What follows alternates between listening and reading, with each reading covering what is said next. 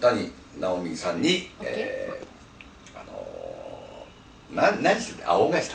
それでは谷直美さんに僕何を返してたのか分かる、借金じゃないことは確かなんだけど恩を返させていただきます。ありがとうございます。谷直美さんという方はですね、日活ロマンポルノ談鬼六原作の、映画で、初めて見せていただきました。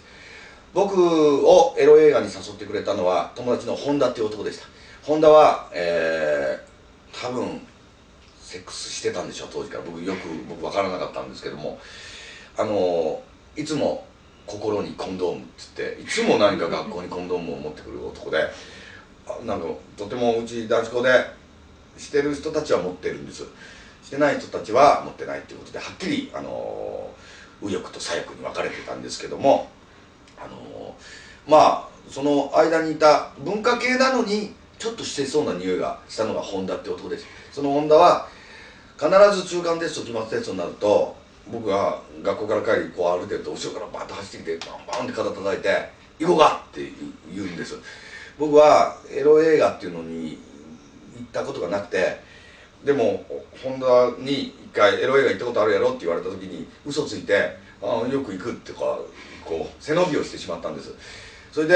いつも誘われた時にやばいと思いながらも、あんなとこは本当に心の汚れた大人たちとか、社会生活ができない人たちが行くもんだと僕は思ってたんでああそういう道に自分が童貞なのに踏み外してしまうのがとても怖かったんで、行ったことはあるけど今日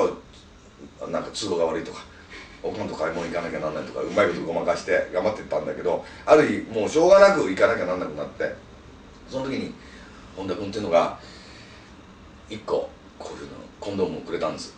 で別に僕も基本的な性の知識はあったんですけども、エロ映画に行く時になぜコンドームをしなきゃなんないのかっていうのはちょっと分からなかったんで、まあ、一応師匠なんで一応聞いたところ、とりあえずつけていけと、もう我慢ならなかったら出していけ出していこうみたいな、声出していこうみたいな感じで、だったら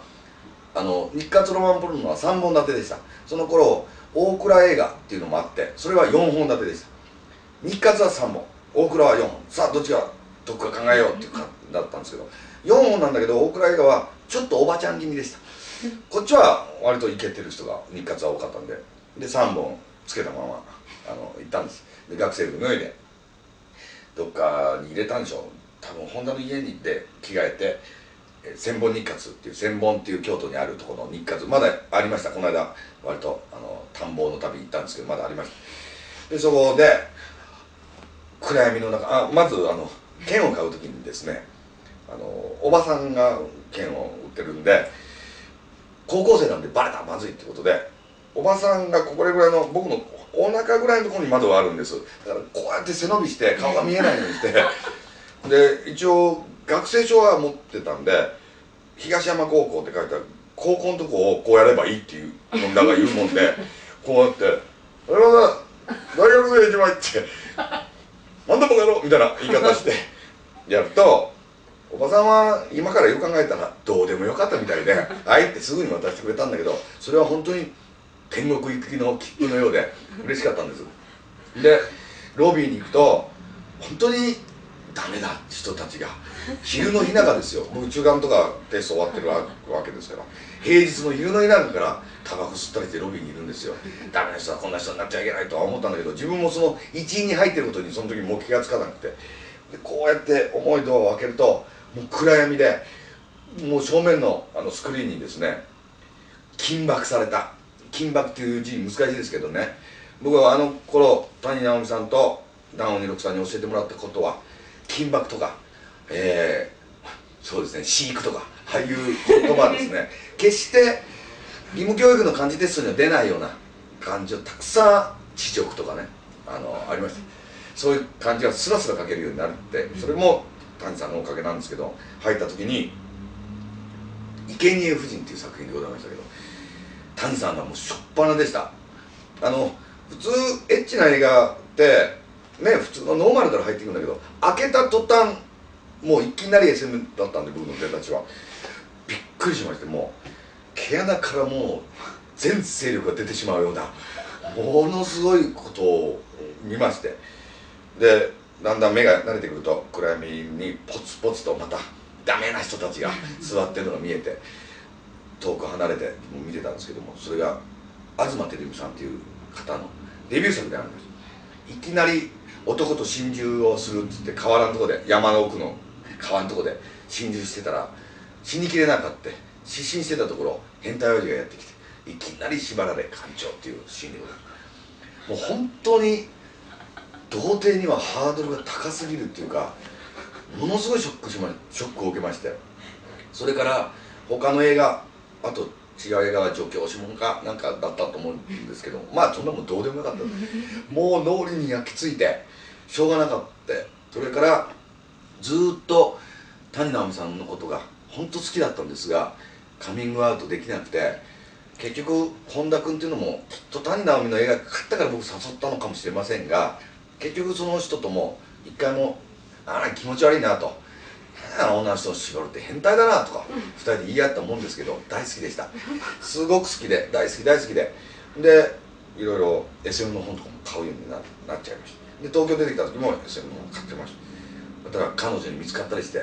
「何なの?」とか言われた時にもうひどろもどろ「友達に貸してもらったの!」とか一生懸命言ったもんでしたけど、僕が大好きで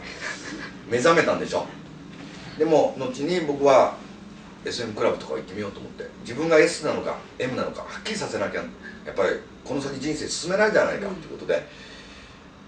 いきなり行ったところがM コースっていうことで編集部の人に連れて行かれて体験ルポだったんですけどM を制する男は S を制するって言われたんです。M をやって嫌なことをやられたやつを今度 S になった時にやり返せばいいんだよ君って言われて、ちょっとパンチパーマの後輩そうでした。で今日は昼なんで女王様6人いるからお客さん嬉しいねって言われたんだけど、ちっとも嬉しくなかったです。でそこでいろいろちょっとプレーされて、まあ亀甲縛りが似合わないって言われたのがとってもちょっと悔しかった。その頃すごいガリ痩せでしたんでちょっと似合いたいとは思ったことと、あと何やってんだと言葉なじりってやつなんですよ。僕その頃漫画家だったんですが、女王様6人にベーンって踏まれて「何やってんだよお前職業は」って言われた時に「漫画家です」ってちょっと一応言ったんですけど「どんな漫画描いてんだよ」って、そこでスッと「ドラゴンボール」とか出りゃ女王様も驚いて逆の体勢になったんだけども「ハニーに首ったけ」って言って埴輪の漫画描いて「どんなストーリーだ」って言われて、僕女王様の前でストーリーを言わされて、それはひどい仕打ちを受けて。もう M だけは嫌だということになったんですが、まあどうでもいい話なんですけど、まあそれから谷さんがずっと恋焦がれてて、ある日観光センターみたいなとこで熊本のパンフレットを手に取った時から衝撃が走って、中を開いてたら熊本で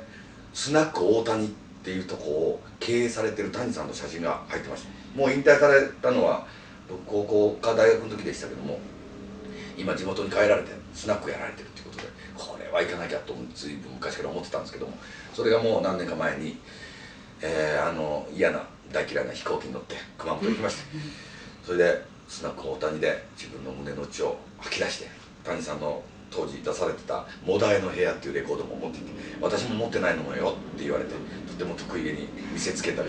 本末転倒だなと思ったんだけども、そんなことあって谷さんともお知り合いにならせてもらって、大谷からも年賀状が来るようになった。嬉しい、これあれまたお越しくださいなって一筆書いてある、嬉しかった。んで最終的に谷直美さんの写真集っていうのを出しました。嬉しかった。これ今年出したんですが、永遠の SM 女優谷直美。谷直美は金箔のマリリン・モンロー、三浦淳と書かせてもらいました。監修ですね、やらせていただきました。ついに僕たちがなんていうんですか、影響を受けた谷さんの写真集、まあ映画のスチールなんですけども、それを出せることになったということで、この間谷さんともトークショーさせていただいたり、いろいろ楽しかった。